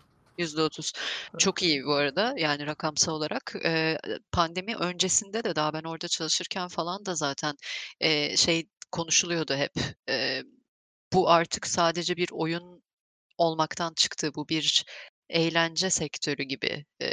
Evet. bunun görsel yanı da var, eee, işitsel yanı da var, eee, metinleri var, oyunun kendisi var zaten. Eee, bir hayat Lore'u tarzına var, doğru Aynen tarihçesi öyle, var. aynen öyle. Bir hayat tarzına doğru, eee, dönen bir durumu vardı. Kendini oyun oynarken oradaki karakterle bütünleşmiş hissetme gibi hatta hedefleri vardı falan. Yani bu artık, hatta şey, yapılan etkinlikler, turnuvalar, işte, bir, spor federasyonu tarafından kabul edildiği için e-spor olarak onların Evet. da bir spor karşılaşması izler gibi izlenmesi var. Yani bir artık taraftarlık, fanatiklik hatta bunlar, çok yayıldı. Böyle olduğu zaman da bu sadece bir oyun sektörü diye bakmak çok güçleşti. Eee, daha da güçleşecek. Eee, bir yandan da pandemiyi düşündüğümüzde, hani, sinemaya diyorsan sinemaya gidemiyoruz. Başka bir sektörde, işte, müzik, eee, müzik evet oturduğumuz yerden dinliyoruz ama albüm çıkıyor mu, albüm alıyor mu insanlar? Yani artık öyle şeyler çok azaldı. Eee, ama oyun, e, zaten evdeysek, bilgisayarımız varsa, işte, PlayStation'ımız varsa atıyorum, telefonumuz varsa yani artık her yerden ulaşabileceğimiz ve kesinlikle çok çaba harcamadan vaktimizi geçirebileceğimiz bir şey. İzleyebileceğimiz de bir şey dediğim gibi. Yani kendini o dünyanın içerisinde farklı yönlerle buluyorsun. Artık sana hangi açısı açıdan hitap ediyorsa. Eee, bu evet bence çok yani bence diyorum da yani görünen de o, çok hızlı bir büyüme, de oldu. Yani şirketlerin senelerce, uğraşıp da geldiği noktaya çok hızlı bir şekilde gelebildi oyun sektörü. Bu da içinde bulunduğumuz, dönemden kaynaklanıyor herhâlde. Dönem derken teknolojinin bu kadar, ilerlemesi ve hayatın içinde olmasıyla alakalı. İşte, ben, babamın yıllarca kuramadığı işi şu an 20 yaşında yapıyorum. Bu karşılaştırma da zaten çok doğru değil. Mesela, işte, kendi annelerimizi, babalarımızı düşündüğümüzde tek bir şirkette ömrünü geçirmiş oluyor zaten. Yani Evet. iş değiştirme nedir? Niye gerekir? Böyle bir şey, ya, ben niye istifa edeyim ki? Emekli olacağım buradan diye giriyor zaten. Onu anlatana kadar göbeğimiz çatladı Yani, yıllarca. hani, ben ben ben mesela, eee, bir, işte, o eski şirkette çalışırken dedim ya, dünya devi firmalarla görüşüyorum, öyle istiyorum, hani, CV'de öyle görünsün. Bir tanesiyle görüştüm ve be onlar beni çağırdılar. O dönem yaptığımız bir proje için tanıyorlardı. Beni çağırdılar ve bizde böyle bir pozisyon var. Benim daha 1,5 yılım dolmuştu. Eee, ve ben kendilerine şunu söyledim. Ya, dedim ki, "Eminim şu an kazandığımın da 2 katını kazanacak kadar bir teklifte bulunuyorsunuz. Daha oraya gelmemiştik. Samimiyetimizden dolayı da böyle konuşabildim. Eminim burada çok mutlu olabileceğim bir işten de bahsediyorsunuz. Ama benim henüz orada misyonum dolmadı. Hımm. Eee, o yüzden üzülerek ben de vaktinizi çalmak istemediğimi belirtmek isterim." dedim. Çok böyle şaşırdılar falan, "Nasıl yani?" diye ve gerçekten reddedilecek bir şirket değildi. İsmini söylesem herkes aynı şeyi düşünür. Eve gittiğimde de annem dedi ki, "Sen ne yaptın? Hani, oraya nasıl girmezsin?" 1 İş değiştirmek istediğim dönem geldiğinde de annem çok sorguladı mesela yine. "Yani niye bırakıyorsun ki? Giden bir işin var zaten, nereye Evet. geçeceksin?" Ya, o de o dönüşümleri, değişimleri bile anlamak, eee, zor, ve 2 dönemi birbiriyle karşılaştırmak o yüzden Çok belki de güzel çok doğru nokta. değil. Aynen. Yani, şimdi, işte, geldiği noktada da o hızlı büyümeyle beraber dediğin gibi, eee, ben buranın kralıyım, eee, bakış açısı olabiliyor. Hele ki uluslararası bir şirketse bu, oyun şirketi, eee, ya da, hani, Türkiye'de değil de başka bir yerde oyunların zaten çok net, eee, bir hayat tarzı olduğu yerde çıkmışsa tutunması ve büyümesi daha kolay olabiliyor. Şu an mesela bakıyorum, eee, çok çabalayan, kendi oyununu üretmeye çalışan, eee, ufak yerel, eee, şirketler de var ya da şirketleşmeye doğru giden arkadaşlarım da var. Oyun sektöründen ayrılıp kendi şirketini kurmaya çalışan, o yine oyun üzerine. Tutunmaları daha da zorlaşıyor. Çünkü diğerleri o kadar devleşiyor ki, eee, onu görmemeye başlıyor insanlar falan. O, eee, kralcılığı hem konum olarak, eee, hem ne yazık ki biraz tavır olarak da getirebiliyor. Ama eğer şirket şeye dönüşürse, gerçek bir kurumsal hayata doğru, eee, evrilirse, eee, o zaman o burun sürtmesi yaşanıyor. Yani, eee, ben kral kralım, kraldım, bir dakika tamam, eee, iş yapıyoruz burada diye böyle yavaş yavaş aşamaları var onun ve şirketin senin dediğin gibi, işte, Bahamalara falan götürüyor olması çok tatlı etkinlikler oluyor elbette. Özellikle bu şirketler çok büyürken getir geliri de, eee, arttığı için bu tarz jestler, eee, yapabiliyorlar ama, eee, yavaş yavaş onları yapamayacak büyüklüğe geldikleri hâlde de hâllerde de önemli olan şirket içinde her gün o kültürü nasıl yaşatmaya çalıştığın.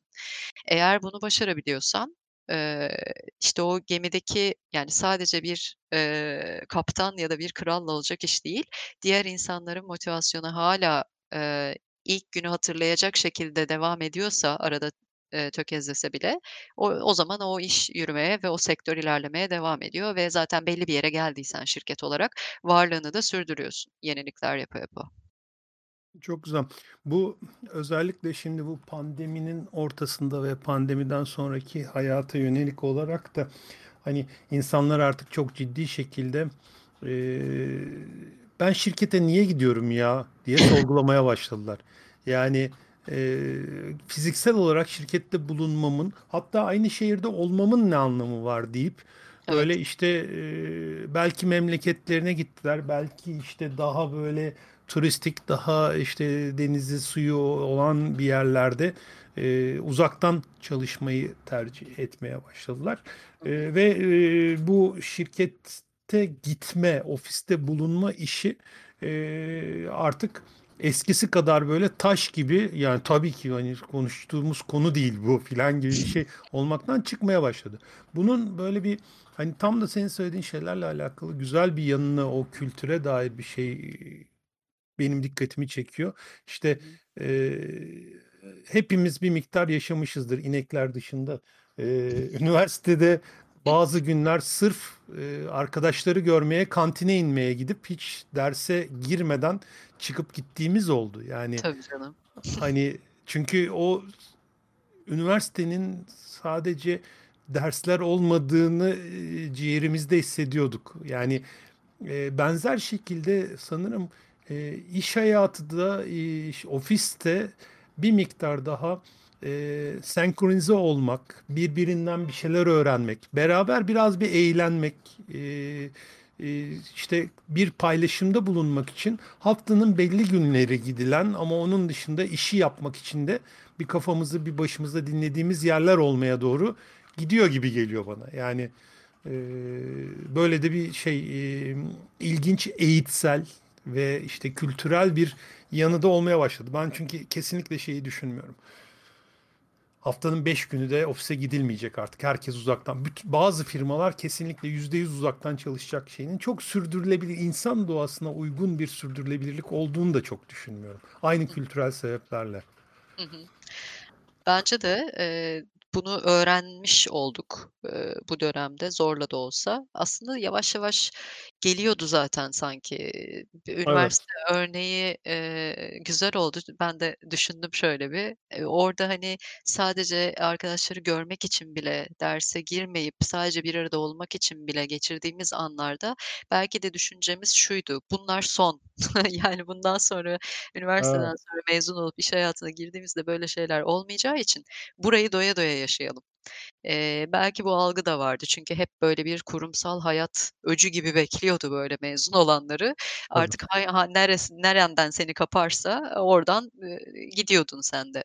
Eee, ve zaten kendi deneyimimi de düşündüğüm zaman üniversite hayatı müthiş bir kampüsün içerisinde geçti, eee, ve hep dediğin, eee, keyifle de geçti. Eee, çıkıp da, işte, işe girdiğim zaman, eee, şey oldu tabii ki, yani, bırak evden çalışmak falan, yani, izin hak ettiğin izni, eee, kullanabilmen bile bir olay oluyordu. Onun için tarihi bulabilmen, eee, işte, onaylanacak mı, onaylanmayacak mı, oraya bir proje gelir mi acaba ya da hafta sonu çalan telefonlar falan ya da akşamın bir körü çalan telefonlar, bir şeyi hallet.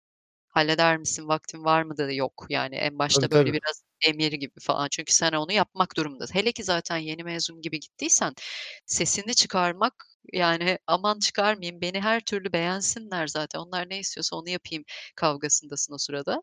Eee, sonra yavaş yavaş, hani, şey değişti, işte, benim de iş arama sürecimde bir bunalmışlık vardı. Yani, "Bu ne kardeşim bu kadar baskı, böyle devam etmemeli." deyip o baskının olmadığı bir yere girmek.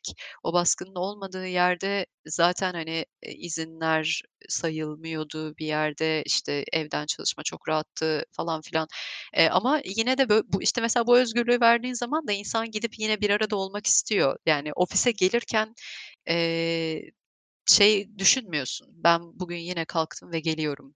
Hani, serbest bıraktığında daha çok yayılıyor ve iş yapmıyor değil aslında insanlar.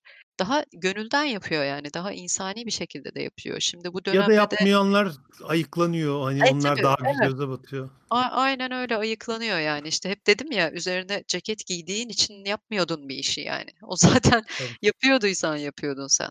Bu, işte, ayağına terlik geçirdiğinde de değişmedi. Eee, şimdiki, işte, bu dönemde de zaten çok şey bir dönem, eee, psikolojik olarak çok zor bir dönem. Hâlâ da bitmiyor bir şekilde. Eee, o yüzden de insanları germenin hiçbir faydası olmayacağını artık anlamış olmalı umarım şirketler. Tabii bir yandan da özlediğimiz şey, evde çalışmanın normal olabileceğini anladığımız gibi bir yandan da birlikte olmayı da özledik. Yani o iş ortamının sosyalliğini de, eee, özlemiş de bulunuyoruz. Ama bunun bir zorunluluk olmadığını fark etmek bir öğrenim oldu, eee, iş dünyası için. Kesin kesinlikle ben de öyle düşünüyorum ve bunun, hani, çeşitli avantajlarının da olacağını düşünüyorum. Hoş geçenlerde bir, böyle, çok saygı duyduğum bir abim şey dedi, eee, "Bu aslında deprem gibi." dedi. "Nasıl yani?" dedim. Yani aynen pandemi hiç beklemediğimiz, unuttuğumuz bir şekilde depremin bizi vurması gibi vurdu dedi. Hı hı. Ve, eee, nasıl deprem bizi vurduğunda, eee, işte, İstanbul'dan dışarılara doğru bir akın akın gidildi. İşte, hı. Göktürklere, bilmem nelere filan falan taşındı insanlar, böyle. Eee, işte, yani, daha depremden etkilenmeyecek, işte, doğanın içinde konutlar falan filan dediler. Ondan sonra depremin 10'uncu yılı geçtikten sonra yavaş ya, "Ya, buradan da şehre gitmek çok uzun sürüyor." falan filan deyip tekrar unutup gelip yine, işte, rezidanslarda bilmem nelerde filan yerleşmeye başladılar. İnşallah buradaki öğrendiklerimizi de bu şekilde, eee, kaybetmeyiz dedi. Bu beni çok, eee, etkiledi. Eee, hani, eee, çarpıcı bir nokta. Eee, umarım bunları kaybetmeyiz. Ya, ama bir yandan da insan çok çabuk unutuyor ve uyum sağlıyor. O o yüzden ben biraz endişeliyim. Her ne kadar umutlu bakmaya çalışsam da burada öğrenen şeyler ya, hayat, hani, mesela bir, işte, mekânlar açıldı, normale dönüyoruz dendiğimiz anda nasıl unuttuk, bitmiş gibi hurra, herkes bir kafeye, bir, Evet, evet. restorana doluştu. Hani, onun gibi olacak gibi geliyor çünkü bir bunalmışlık çok yüksek ama umarım, hani, daha kötü bir şeyle, eee, hatırlamak durumunda da kalmayız. Yani bu tamamıyla unutulacak dersler değil elbette şu, eee, 1 senede alınanlar, eee, ama umarım, hani, gün içerisindeki hayatımıza da yansır daha çok. Umuyorum kalıcı olur ona.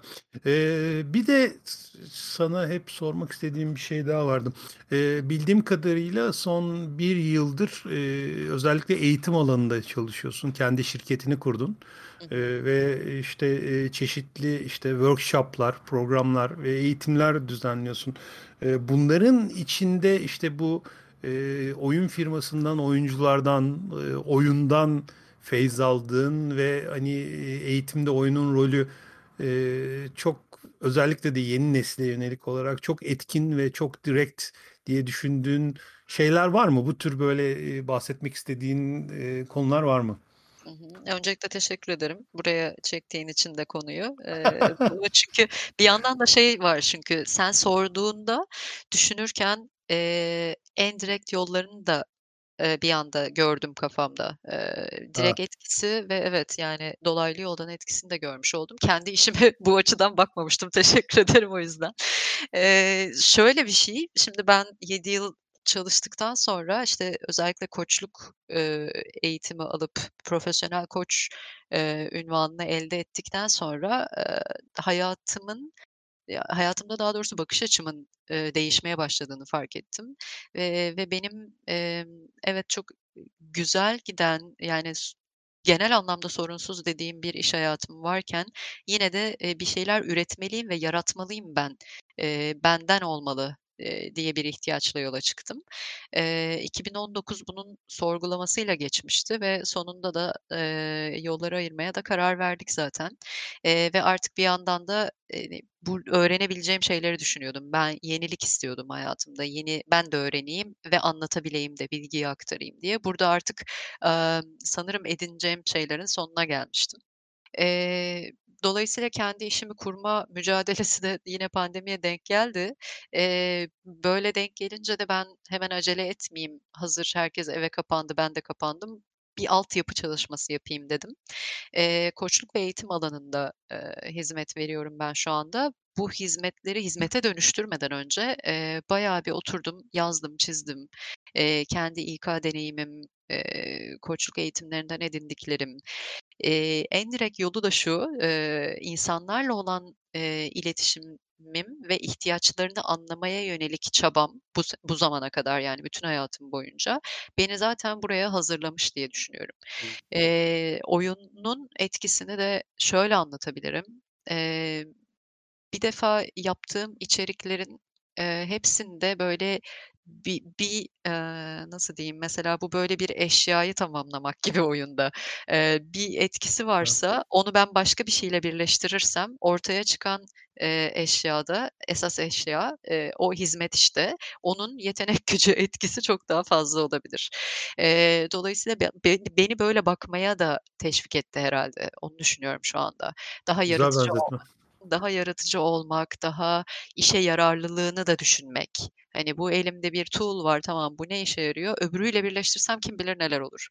Eee, bir yandan takım çalışması mesela, yani, bu, emm, sadece bu, işte, oyunun etkisi diye bunu da anlatabilirim. Hep takım çalışması yaptık tabii, yani, başka şirketlerde de yaptım, eğitimlerde de yaptım vs. ama, hani, oradaki etki, eee, eğer, emm, kişilerin böyle hayatına, yüreğine dokunan bir şeyler yaparsan o zamanki takım çalışması, işte, esas, eee, müthiş bir sinerji yaratıyor.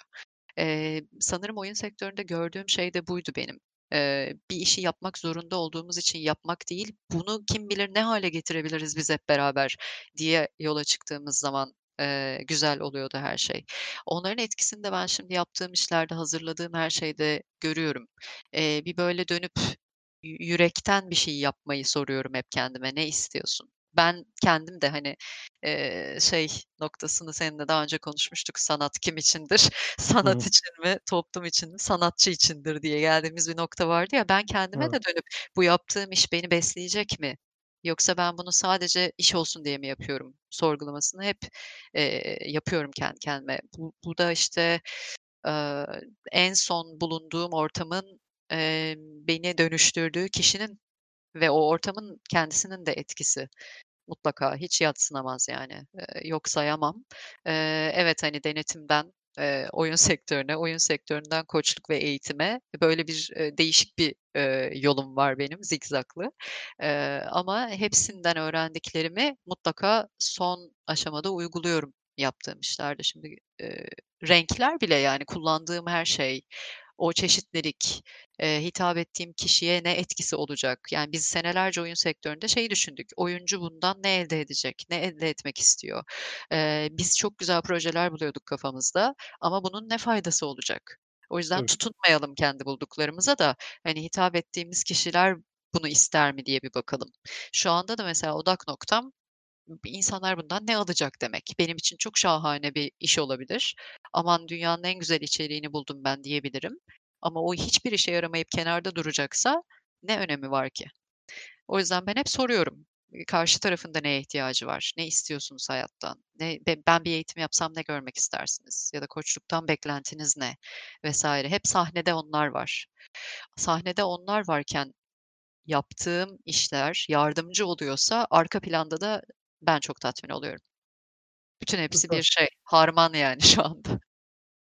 Çok güzel. Ya, şey, eee, hep, eee, işte, daha çocukluktan itibaren büyüyünce ne olacaksınla başlayıp onunla yani bir bir şey söylüyorsun.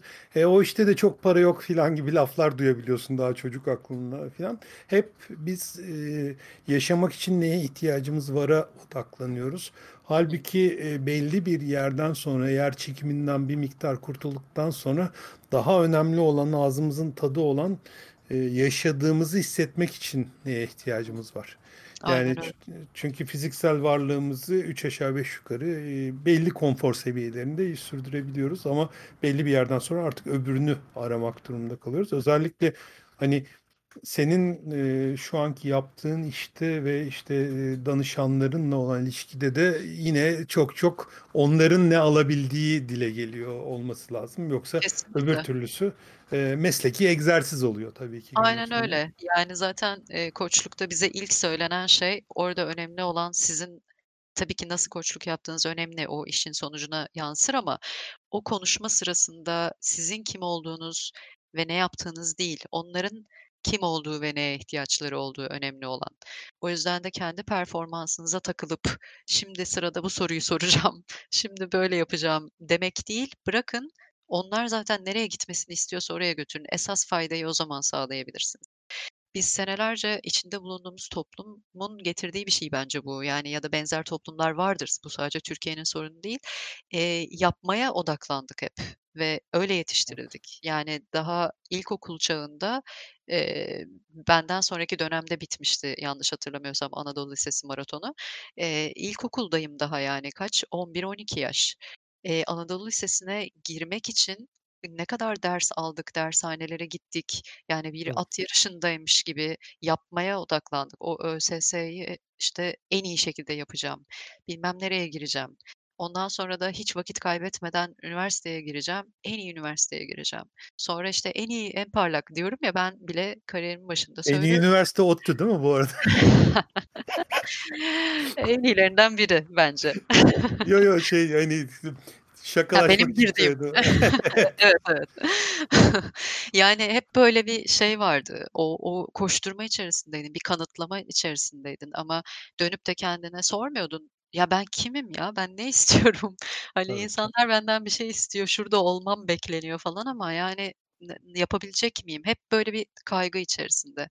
Bunu fark etmek kolay olmuyor. Belki de fark etmek için bu yollardan da geçmek gerekiyor. Hani, eleştiriyoruz ama belki de bizi getirdiği nokta zaten, eee, önemli olan. Onlara da teşekkür etmemiz de gerekiyor olabilir, yani, bu, Tabii. koşturma ve yarış hâli dolayısıyla bugün anlıyoruz diye.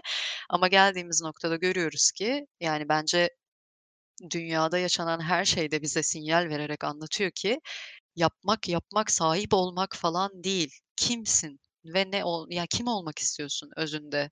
Nasıl bir biri olarak yaşamak istiyorsun? O zaman, işte, elinde seçme gücü oluyor zaten. Yani, "Ben bilmem nereye girmek zorundayım, başka şansım yok." diyemiyorsun. "A, bir dakika ya, ben biliyorum ne isteyip istemediğimi.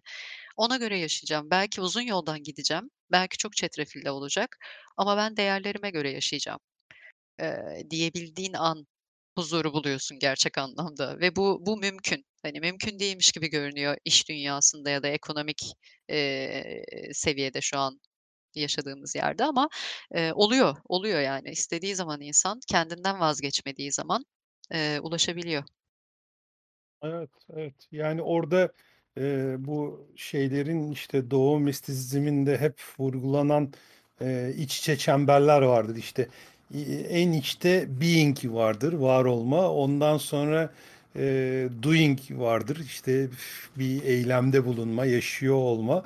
Sonra having vardır, Hı hı. eee, sahip olma ve insan her seferinde bir miktar, işte, ilerledikçe, eee, dış çembere tutunmaya çalışır. Tabii, Daha sonra ise, eee, zamanla aslında tekrar geri dönüp, dönüp, dönüp being'i keşfetmeye başlar. Hani, eee, çünkü özde olan şey, eee, belki daha sonra güçsüzlükle geri dönüp tekrar göz attığımız ama belki de kıymetini bileceğimiz zaman göz attığımız şey o orası oluyor. Ya, söylediğin Eee şeyi görsel olarak da düşünsene, çemberden bahsettiğin zaman genişleyen bir, eee, Evet. yapıyı anlattın. Dolayısıyla insanın kafasında da şu algı oluyor: Ne kadar genişletirsem o kadar iyi, ne kadar uzağa doğru gidersem o kadar iyi, o kadar büyük, daha yüksek falan. Hani, algı bu oluyor ama esas o çekirdekte kalan şeyi unuttukça zorlanıyorsun. Tabii, tabii. Yani, nasıl böyle bir, eee, içi boş bir, eee, zeytinyağı tenekesi dış baskıyla ezilip büzülürse, Hı. içi dolu olan da o kadar dayanıklı oluyor. Yani, Evet. hani, eee, arada çok büyük bir fark var ama bunu anlamak için de aynen senin dediğin gibi bazen, eee, zamanın, kişiliğin ya da tecrübenin denk gelmesi gerekiyor. Evet, Başka evet. türlü gözümüzün önünde olmasına rağmen göremiyoruz. Eee, çok güzel bir sohbet oldu. Eee, çok teşekkürler katıldığın için. Kesinlikle benim için de. Metafor dolu.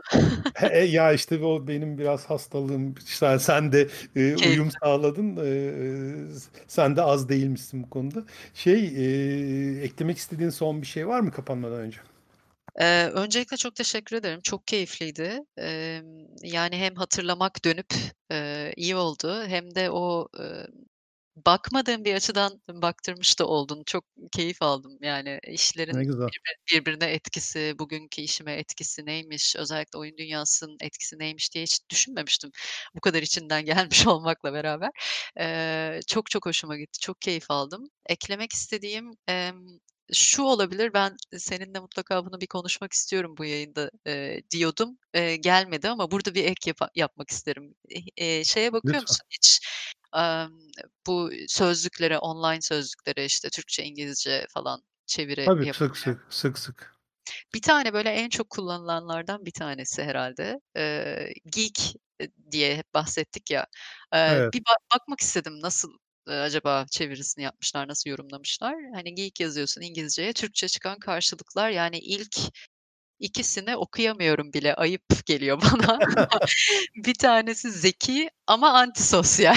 Mesela çok acayip değil mi yani? Zeki ama antisosyal. İşte, bilim, teknik, bilgisayar, edebiyat gibi bir veya birden fazla konu üzerinde bilgili ve aşırı saplantılı olan, zeki, kültürlü, yetenekli ve entelektüel özelliklere sahip sıra dışı veya tuhaf kişi. Şimdi iyi bir şey mi söyledi, kötü bir şey mi söyledi? Çok acayip. Mesela kitap kurdu da var ya da, işte, zamanının Evet. çoğunu internette geçiren kişi. Ne kadar acayip yorumlar varmış. Ben bugüne kadar, böyle, direkt şeyi nedir diye, eee, sözlükte karşılığı nedir diye bakmamıştım ama, yani, eee, insanı, böyle, etiketlercesine bir kültürün içerisine koymak.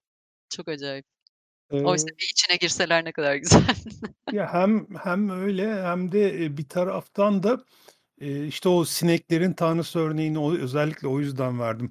Yani, o kültürlerin içindekiler de belli bir hiyerarşiye, belli bir şeye sahipler. Böyle kolay kolay öyle kimseyi de artık içeriye almıyorlar. Çünkü geek'ler ve nerd'ler artık biraz şeyler, eee, hâkim pozisyondalar. Yani, hani, artık şirketleri var, startup'ları var ve, eee, kudretliler. Dolayısıyla, eee, artık böyle lisede, ortaokulda bullilenen çocuklar değiller onlar. Eee, kendi Doğru. gerçekliklerini, eee, dikte ettirebiliyorlar. Bununla ilgili, eee, şeyin, eee, Blackstart'ın, eee, a aks challenge bölümünde bir miktar değinmiştik Fırat'la. Hakikaten, eee, yeni şey dünyada, eee, nerd'lük ve geek'lik çok ilginç yerlere doğru gidiyor. Dışarıdan bakıldığında bayağı psikopat bunlar dedirten ama içindekilerin çok keyif aldıkları, eee, hatta, hani, eee, işte, daha alt şeyleri olan, daha alt, eee, kırılımları olan, Eee, otakulara vs.'lere filan giden yerlere gidiyor. Hı. Allah sonumuzu hayır eylesin diyeyim artık. Bence aldıkları keyif çekilemiyor bazen, biliyor musun? Eee, Yani, bir çünkü, böyle, bir iş yerine gittiğin zaman mesela sabah ne konuşulur? Eee, işte, o o bir önceki akşamdan olan haberler, sabah, işte, bir şey olduysa o, trafik falan, değil mi? Yani, böyle, ne kadar can Evet. sıkıcı şey varsa gelir o çay kahve alımı sırasında atarsın içinden. Yani, biz giriyorduk içeri mesela, "Abi, şu oyun çıktı, oynadınız mı?"